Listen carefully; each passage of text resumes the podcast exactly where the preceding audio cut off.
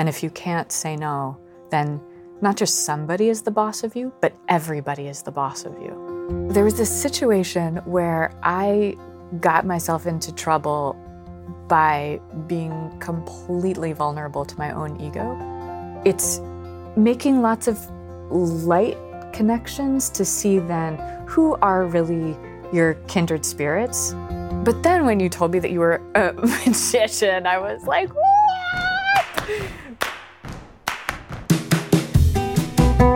Hey, hey, Brian Miller here, and welcome back to One New Person, the show where we take a closer look at chance encounters to remind ourselves that every interaction is meaningful and every person we meet is important. Today's guest was my chance encounter of a lifetime. Literally, Zoe Chance is a renowned expert in influence and persuasion techniques and an assistant professor of marketing at Yale's School of Management. But my audience knows her best as the I like your hat lady. The story of how I met Zoe is very public, but in case you haven't heard it, here's the short version. We met on a plane, sitting next to each other, strangers, when she opened a conversation with me by saying, I like your hat. I had no idea at the time that those four words would change the course of my life forever. I'll leave a link to the full story in the show notes on onenewperson.com, along with tons of related links and bonus resources. But more importantly, the following conversation is bound to be one of the most impactful and meaningful 45 minutes you ever spend. Zoe and I get into the nitty gritty of the power of no, how to say no, why to say no, and why saying no may be the most generous thing you can do. We chat in depth about how to influence others in a way where both people come out ahead. And of course, Zoe shares her story of a chance encounter with lasting impact. It's awesome. Oh, and as a bonus, just for you, we finally get to hear her side of the I like your hat story. And yes, it's the first time I heard it as well. So sit back and please enjoy this epic season one finale of One New Person. Zoe, I really appreciate your time. Thank you so much. Yeah. And just to set the context, like I, I, like to do, we are actually sitting in your office at Yale, which makes me feel super fancy. and and I, I can't help but admire the massive wall mounted bookshelves. This is like, I aspire to have that many books just staring at me at all times. It's so exciting, including so many books that I know and love up there. And do you and see your book up there, right I, under I Cialdini's Persuasion? I, I, do see it now. Yeah. Oh, that's so nice. I appreciate that. So I just want to start here. Your website, and I'm gonna, I have to read this so I get it right. Your website says you study persuasion and decision making to understand how people can lead happier, healthier, and more fulfilling lives. But the course you teach at Yale is called Mastering Influence and Persuasion, which kind of makes it sound like I'm going to be a supervillain con artist when I come out of it. So, can you help me understand what you what you actually teach and what you actually research? Well, if you want to be a supervillain con artist, Brian, you could totally get that from coming to my class. It would equip you if that's your goal. And also, if anyone wants to be a supervillain con artist, I have a lot of faith that you could do it. what it is, is a class that the title of it is designed to entice people who want to gain more influence for a variety of reasons generous, selfish, Machiavellian, everything in between, and ultimately, though the class is a personal development, really do gooder course, mm. masquerading as um, a sales related course that will appeal to all of the iBankers and consultants at SOM. Oh, that's interesting. So you, you brought up right away that it's you use the term do gooder. So what if you could have an outcome that you kind of aspire or wish your students, whether whatever reason they came in for, that you wish they would take away? Kind of what what is that? What what change are you trying to make with that course? That this is the reason why I teach the course, why I love it, and for the MBA course that I teach and the exec ed workshops, what I want more than anything is to be able to empower whoever comes in with some tools and strategies of basic psychology, and of course, this is why you and I get along and we love these conversations, that um, to help people understand how other people think so that they can do more good stuff and so they can do better. I love teaching people how to do good and do well. What I find is um, a lot of the people who come in to a class or a workshop and they really do fall into that classic sort of do gooder category. Like maybe they came from an NGO, maybe they're trying to start up some sort of social venture, or are just really, really nice. There's this gap between um, what they want to do for the world and what they think they're allowed to have for themselves. And they have this mindset that is, um, I guess it's a, a scarcity sort of mindset where if I'm a nice, good person, that entails me never making much money at all and never driving a car that is newer than a decade old mm-hmm. and definitely never sending children to private school. Like maybe I would splurge on an avocado toast, but that's like then I would have to go to confession. so people who show up being ready to do a lot of good, um, but then also burning themselves out on right. their do-gooding, I love helping them gain tools of influence so that they can get more resources, more money, more social capital, more help so that they have time to do stuff, more power. And then um, people who show up because they came to business school because they want to make a lot of money and they want to have a lot of power. And there are plenty of those people, and they're not bad. They're just here instrumentally. The course, the MBA course, um, has a lot of opportunities to think about the impact that you can have. And then we do specific projects that are fundraising and doing favors for people, giving gifts to people, writing thank you hmm. notes. Mm. The generosity part of it is baked into the assignments for the class. That that generosity component, especially the practical application of that that writing thank you notes and uh, that sort of thing. That is something that I feel like some of my mentors and my heroes were telling me when I was first starting my career in magic. But I started young, 16, 17, and I never, I didn't get it then. And boy, oh boy, that's a thing that like some of the younger magicians that I've been mentoring or trying to help, I've been trying to bake into them so early, which is I wish I understood the power of saying thank you, like in a tactical way, not just saying thank how, you. But how do you teach them about that? Like, what do you tell them to do? It's interesting. The, the thank you note, the the physical kind of card in the mail, it feels so outdated, right? It, it feels like, but because it's so outdated, when's the last time you got a thank you card in the mail? I mean, it, it's yesterday. Yesterday, really. Well, so people love you. So no. no, my friend Christy's amazing. right. Okay. So you have someone in your life who does that. I, I'll, you know, for me, it's probably a handful of times a year, and it was more when I started my career. I used to get thank you cards from clients, and usually you you think of I would want to send a thank you card to my client. Even if you do just say thank you, remember to say thank you for bringing me into your event. Thank you for bringing me, especially like you know I tend to work at um, these really intimate, you know, people's 50th birthday parties with just the 15 family members and, and then you, and you're a stranger, you know, and the fact that they've uh, opened themselves up to invite you into their world for a few hours feels, it's like, it's so intimate. I really feel the need to say thank you for trusting me in your world. And so I think that generosity mindset is, uh, either it's coming back or it needs to come back in a big way. And I think the people who are doing it are going to win. I totally agree about the people who are doing it winning. And there's a lot of research backing that up too.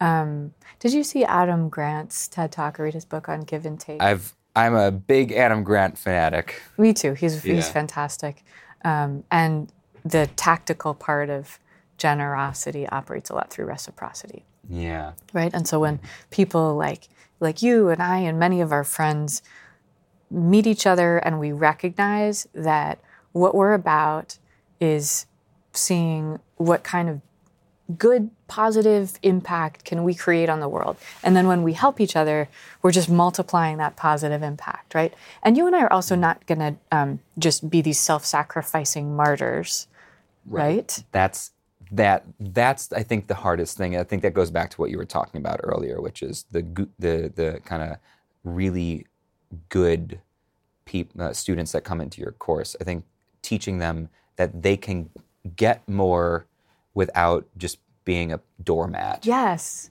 Yeah. Our first challenge actually is saying no for 24 hours. Okay. So that is so funny. I, I had a question about that scheduled kind of for the end of our conversation, but since you just went there, let me just, we're, we're on the same wavelength here. You, because I know you personally and not just professionally, I know that you made last year and this year kind of your year or so of, of no. Uh, you kind of publicly you put that out on your I had November. It was one month. November, But. November was a thing. Yeah. So you had a month. so where everyone else was not shaving, you were saying no. what is the power of no?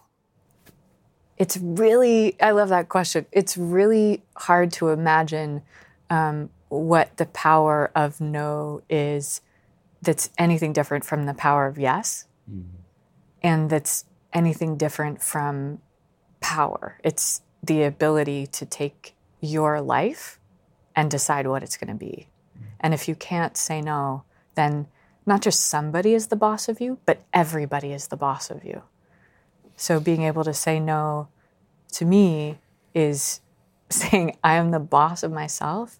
And by saying no, I get to decide what I say yes to.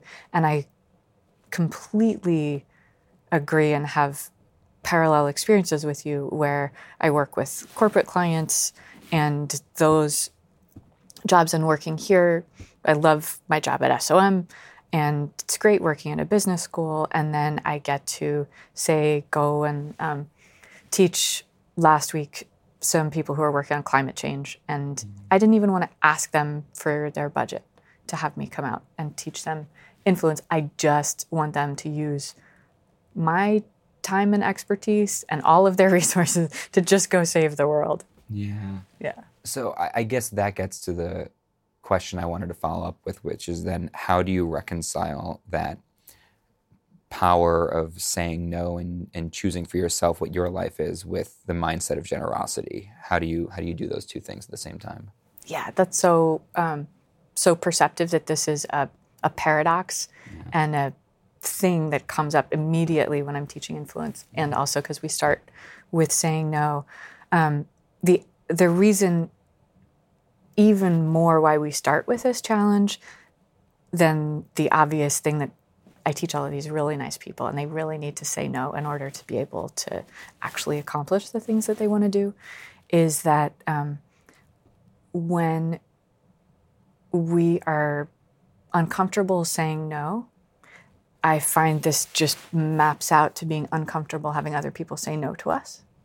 So when I'm teaching influence, in order to be influential and have other people wanting to say yes, they actually have to feel comfortable saying no.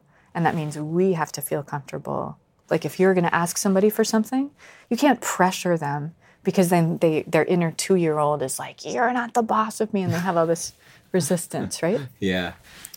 Yeah. So if you, anytime, definitely anytime you've ever asked me for anything or invited me to do anything, there's always zero pressure. It's just like, hey, like, here's this idea. Like, what do you think? You know, would you like to? And I feel a hundred percent just invited to do whatever is good for me. Right? You're like, I'm I'm very we'll be grateful that you friends if I say no. Like, there's, it's never Yeah. a problem. Yeah. And so I'm always like, yes, whatever you have going on. You have a podcast? Yes, let's do it. Well, no, I, and, I, and I really am grateful for that because I, I, I went through, you know, we kind of paralleled last year. Last year, I, I burnt out. I finally hit it. I really hit the wall, and I and uh, kind of beginning of last year, the year previous, so probably 2017. That year was the busiest and at the time most successful year of my life, my career, being self-employed, as two tend to be the same, and I made more money than I had ever imagined. The the 16 year old that says, "I wonder if I can make car- money doing card tricks." Uh, it was bananas, and I was miserable the whole year. was that when you were writing also, or that was that? I was in the middle. I started the book. That's why the book took three years because I was I was I didn't know how to say no to anything, and I kept saying yes because I couldn't believe I was getting so many opportunities. And I remembered not so long ago when I sat at home all day just wishing the phone was ringing. So I was just saying yes to everything. And I wasn't able to spend the time doing the, th- the projects I cared about as well as I knew I was capable of doing it. I just had to do them all good enough, right? I knew I couldn't give 150% to any one project. And so I was just kind of doing everything at 95%, which I guess maybe for some people is enough, but for me was like, I know I could do each of these 5% better than I'm doing. And it was dragging me down.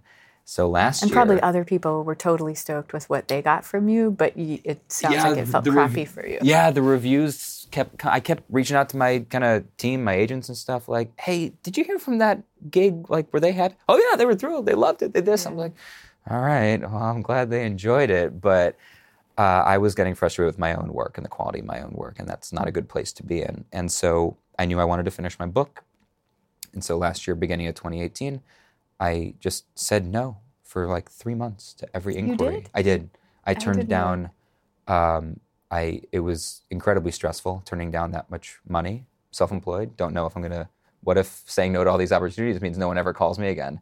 But I had to carve out time to do the thing that mattered to me, and I knew that the book was going to have, hopefully, was going to have a longer tail. That I, if I could get it out, then I could use that to continue the the thing that I cared about, right? To push that message further and further. So it was like saying no was the most generous thing I could do because it meant I could finish my book and the projects Yeah. that I actually cared about. And now the clients I serve are all better off for the fact that I did that. But I didn't feel like I could be both at the same time. I felt like I had to be selfish for a little while so I could be generous later. Did you regret any of the no's that you said? No, I didn't think about it. I no, I, I no because I decided once you say no, you can't think about it again. You can't you can't say no and then second guess it. That's that's a recipe for disaster, or at least that's what it felt like. Hmm. That if you second guess it, uh, once you make a decision, just move forward. Because if you, otherwise, yeah. Can I ask you about that? Because I've always thought of it as if you said yes and then change your mind to no, that's really uncomfortable for the other person because they've been counting on you. But if you said no and then you change your mind, like, oh, hey, wait a second, actually, yes, that that's a kind thing and you might have lost your chance, but um, that it's not bad to go that direction. No, it, it's not bad to say. I mean, it's better to say no and then later go. Actually, if you're still open, I I would like to do this. Once I said yes to something, then I was committed. I was in. So you're just committed either way. yeah, and so that happened to me a bunch of times in 2017. I had said yes to something and had forgotten about it on my calendar until it rolled around, and then I was in the middle of like you know 60 dates in four months and going, oh, I don't have time to customize this. Th- like I don't. Oh no, now what? You know. You had 60 in four months. Yeah, traveling well, around. by the time I ended, yeah, by the by the, oh the the the last year that I did this crazy calendar, I did almost 300 live events. Oh my God. So that yeah, so that was that was that.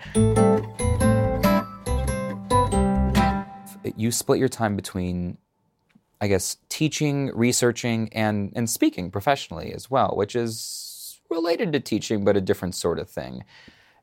Do you feel more at home in any one of those areas? Um, yeah, I'm, and I'm in the process of renegotiating my contract and figuring out um, what my role is going to be at Yale, and it's going to be giving me more flexibility to do stuff outside of Yale, so keeping teaching here. And um, I'm writing this book that's taking me forever. I would love to talk about the book at some point. but it's not done. There's only a little bit to talk about anyway. And doing professional speaking and then just other consulting type projects that I get super excited about.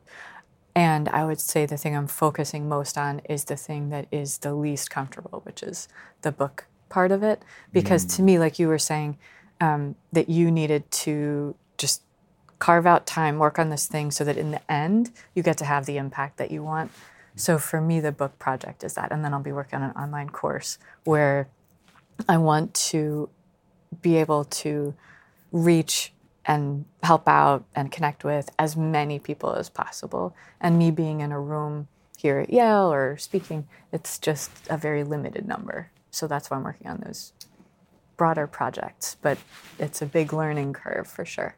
That's so funny. The parallels in our lives. You, that's the first time I heard that you were working on an online course. I'm working on my first online course this year too. Yeah, and and for exactly the same reasons. As I finally realized, even if I have 500 people in front of me, even if I have 2,000 people in front of me, which f- that in itself feels like Woodstock as a speaker, you can't possibly. That just being on stage there's nothing that replicates being on stage live with an audience. Okay, Th- so I'm going to leave that there. I never want to leave that because I feel like the impact I can make when I can see their faces and and react to the feel of the room is uh, irreplaceable online. Having said that, the amount, the simply the quantity of impact you can make online, even if it's like 99% of the quality of a live presentation is just it's it's massive. You know, if you have something that you want Even to if it's into- ten percent the quality. Sure, no, that's that's true. That's Yeah, true. Even if you can say something that just gets somebody on the other side of the world that never would have been able to be in the room with you thinking a little bit differently about their work, you've made a big impact. Because Right. I've had people do that for me from all over the world that I'll probably never meet. I hope I will, but Right. you know, just people whose work from afar has changed my life or my perspective or my my my work, my income, you know. The book, do you have a tentative title? I have a working title right now, but I really want to change it. Um, and then if I say the working title and I hate it, but that's how it actually comes out, I'm just going to pause here. The topic of the book is influence for nice people. I don't know what the title is going to be, if that's going to be the title or if it's going to be something more um, juicy or exciting. Sounds like a subtitle, doesn't Um, yeah, yeah, yeah. And it, it it's my agent's title.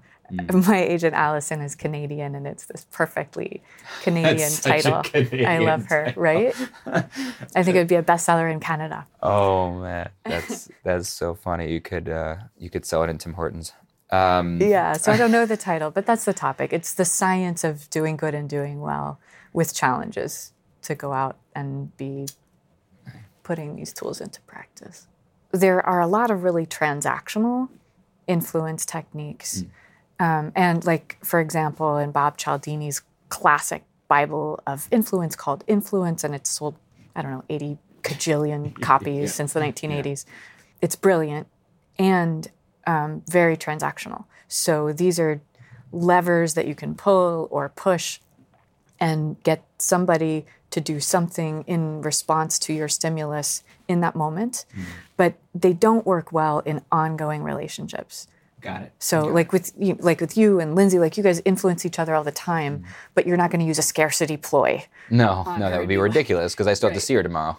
yeah. yeah. So as I started teaching this stuff here and I was creating this class and then increasingly students and and executives who are saying like, okay, okay, that's fine. I got that. But like actually I manage a team and my team is going to quit or my husband is going to divorce me, you know. And the kinds of influence techniques that are comfortable to use in our personal relationships and collaborations are different from these transactional Got it.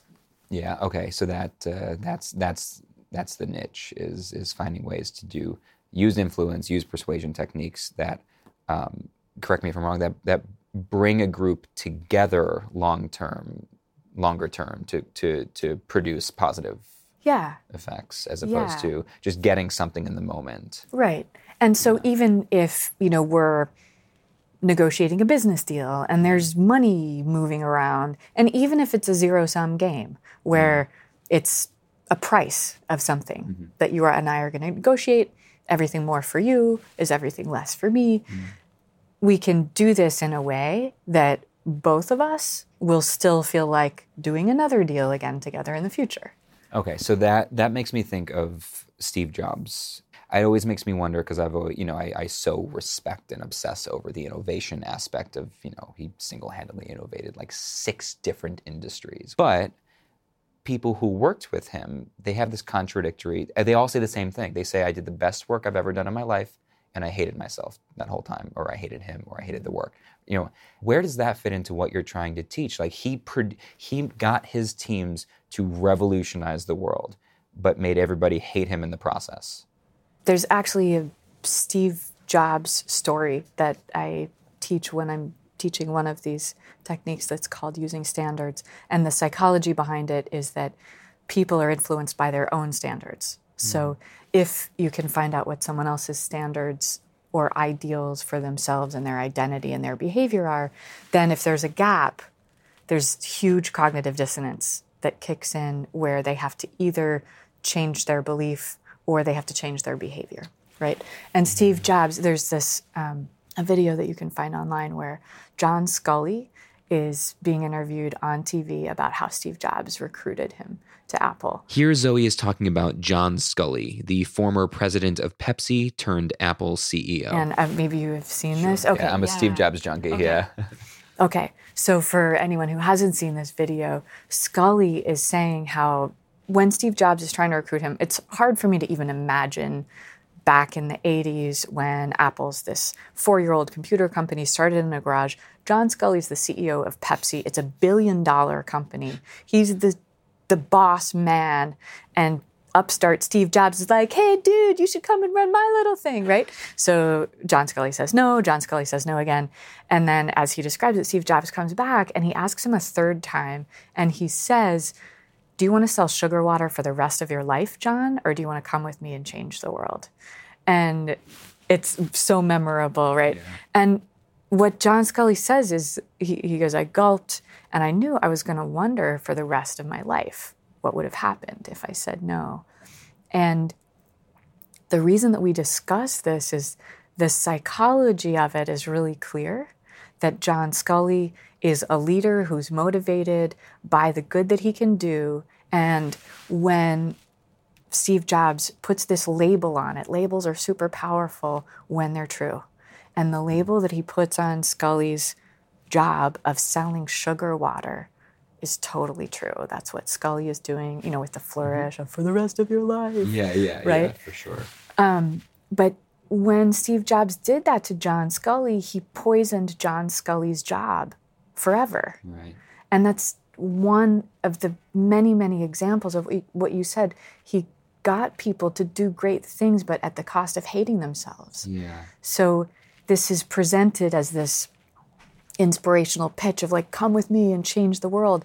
But he was really twisting the knife in Sculley's gut and saying, you have to come with me or hate yourself forever. Not to put you on a quick thinking spot, but you know. But to do that, and people always but, do it when they say not to do this. But. Yeah, yeah, yeah. But to do it anyway. but I'm totally going to do it. I just said not to do. Um, no if, offense, but you had, yeah, you're really right. ugly and fat. uh, what was I going to say?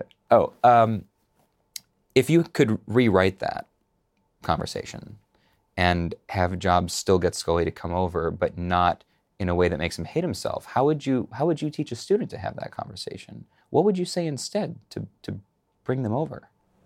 Well, that's presupposing that Sculley should come over, and that's actually where Steve Jobs and I diverge. Mm-hmm. The whole problem with that scenario to me is that he was coming back in this high pressure pitch after John Sculley, who should be the master of himself, has said no, and he has said no again. And it's not that there's anything wrong with asking after somebody says no, right? Mm-hmm. But there's something wrong with pressuring someone after they've said no. Got it. So m- maybe, and uh, you know, you'll you'll tell me if I'm wrong here, but maybe the answer then would have been that Jobs ought to have not been asking Sculley, but asking a different CEO who's core value is aligned better with Jobs. Yeah, and we don't actually know that Sculley was instrumental in the world changing because Steve Jobs is the guy who went down in history with all of the glory about it. The whole purpose of this show is chance encounters and the lasting impact.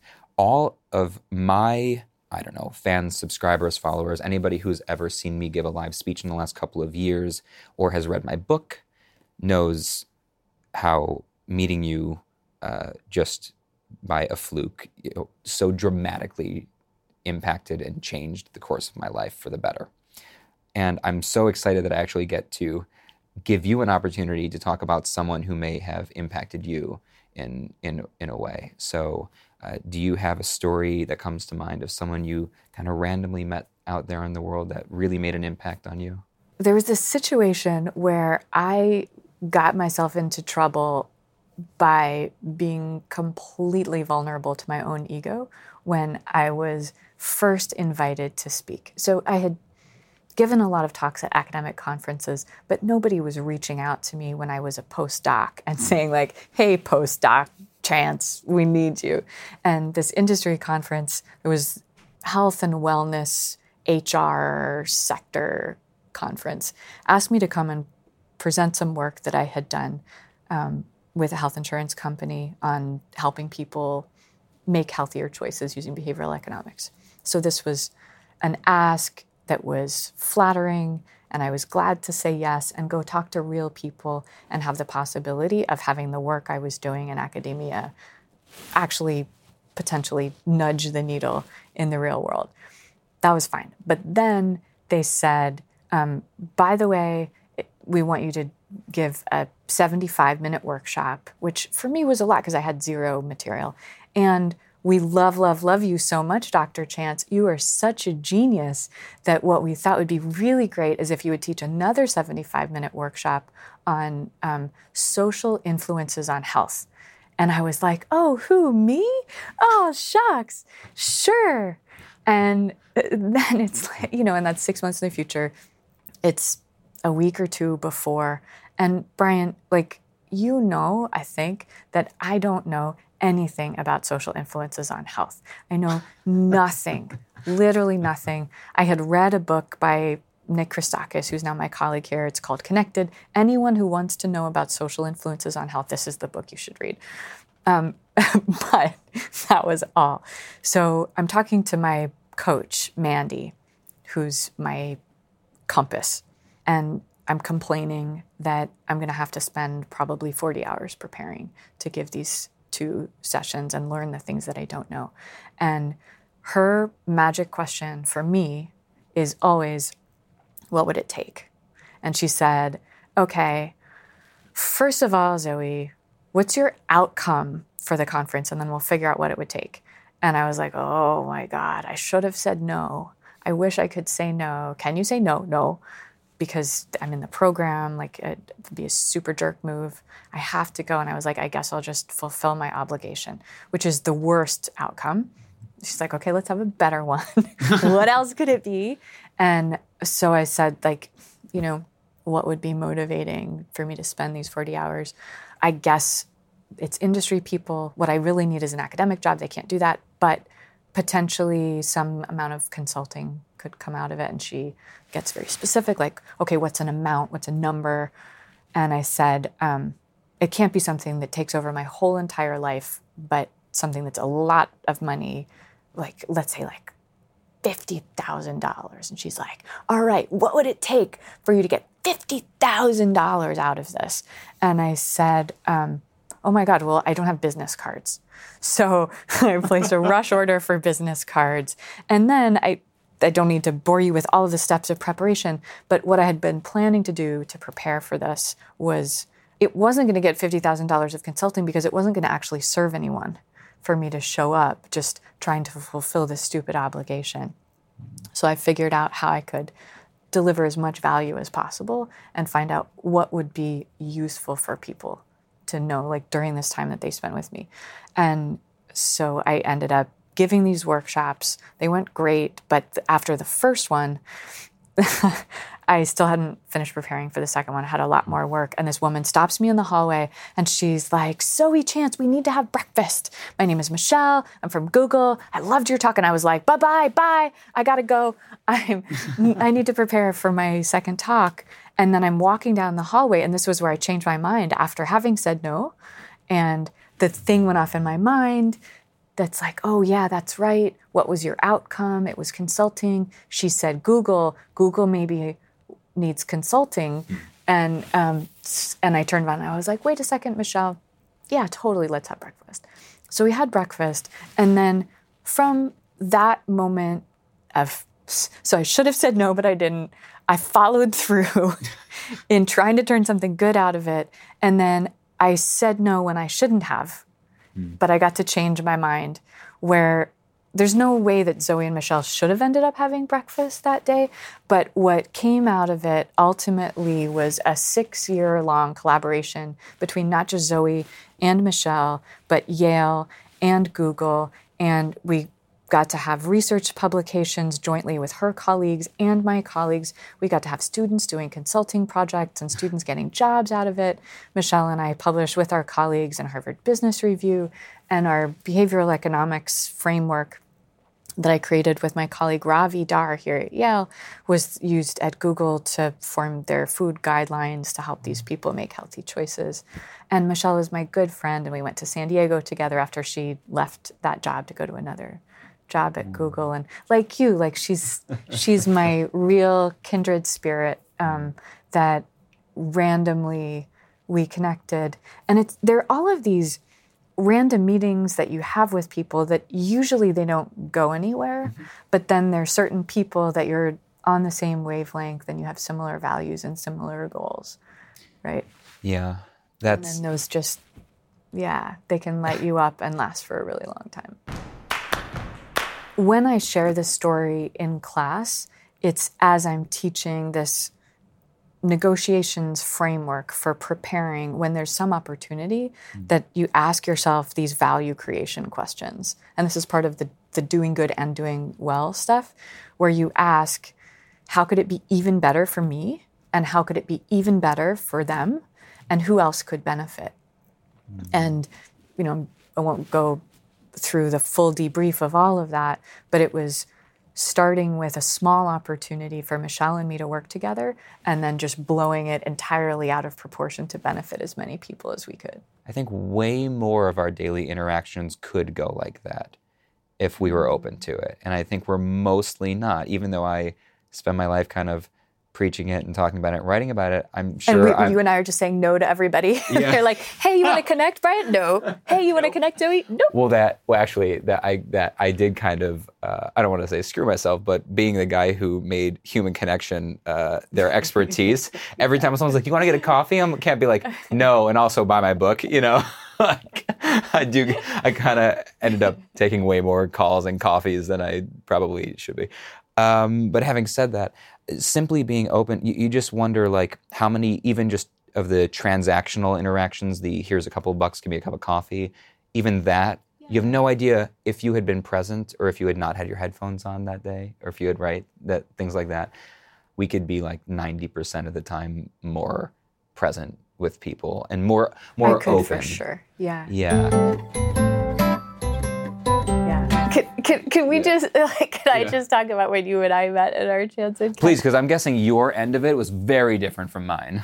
I would love to hear this. it was so funny um, hearing you talk about talk about this and read about it and like your side of being grumpy, tired, whatever, like hat on, headphones such on. Such a bad mood that day. And um, and I'm just like hanging out at the airport. Oh my God. Here, Zoe had a shocking realization. Was that? Honestly, I thought she'd seen a ghost. No way. That was when I was on my way to the conference that I was just talking about. Oh, serious? Yeah. Are, you, are you serious? I'm totally serious. That is so crazy. Yeah. Oh my God, that's so funny. that okay, so that was like the best week of my life. Um, that's crazy. That's so funny. So, anyway, um, I'm all pre- like prepared to be in a good mood for that conference, I guess, because Mandy had helped me with that. And um, you know, you're just waiting around at the airport, and there's just all of humanity at the airport. And I just noticed like the dude in the cool hat, and it's early in the morning. And not only does nobody wear cool hats and decent, like whatever you were wearing was like nice looking clothes, and this you looked like this hipster going to some like Brooklyn club where they might play dance klezmer music within some electronic beat and um, totally noticeable. So and but like I'm not going to bother you in line being like, "Hey, I'm a creep. We should be friends," right? and I definitely didn't like feel like we should be friends just because you had a cool hat. Um, yeah, but when then when we sat together, I was like, "Oh, that's the guy with the hat." Fun. Hi, guy with the hat.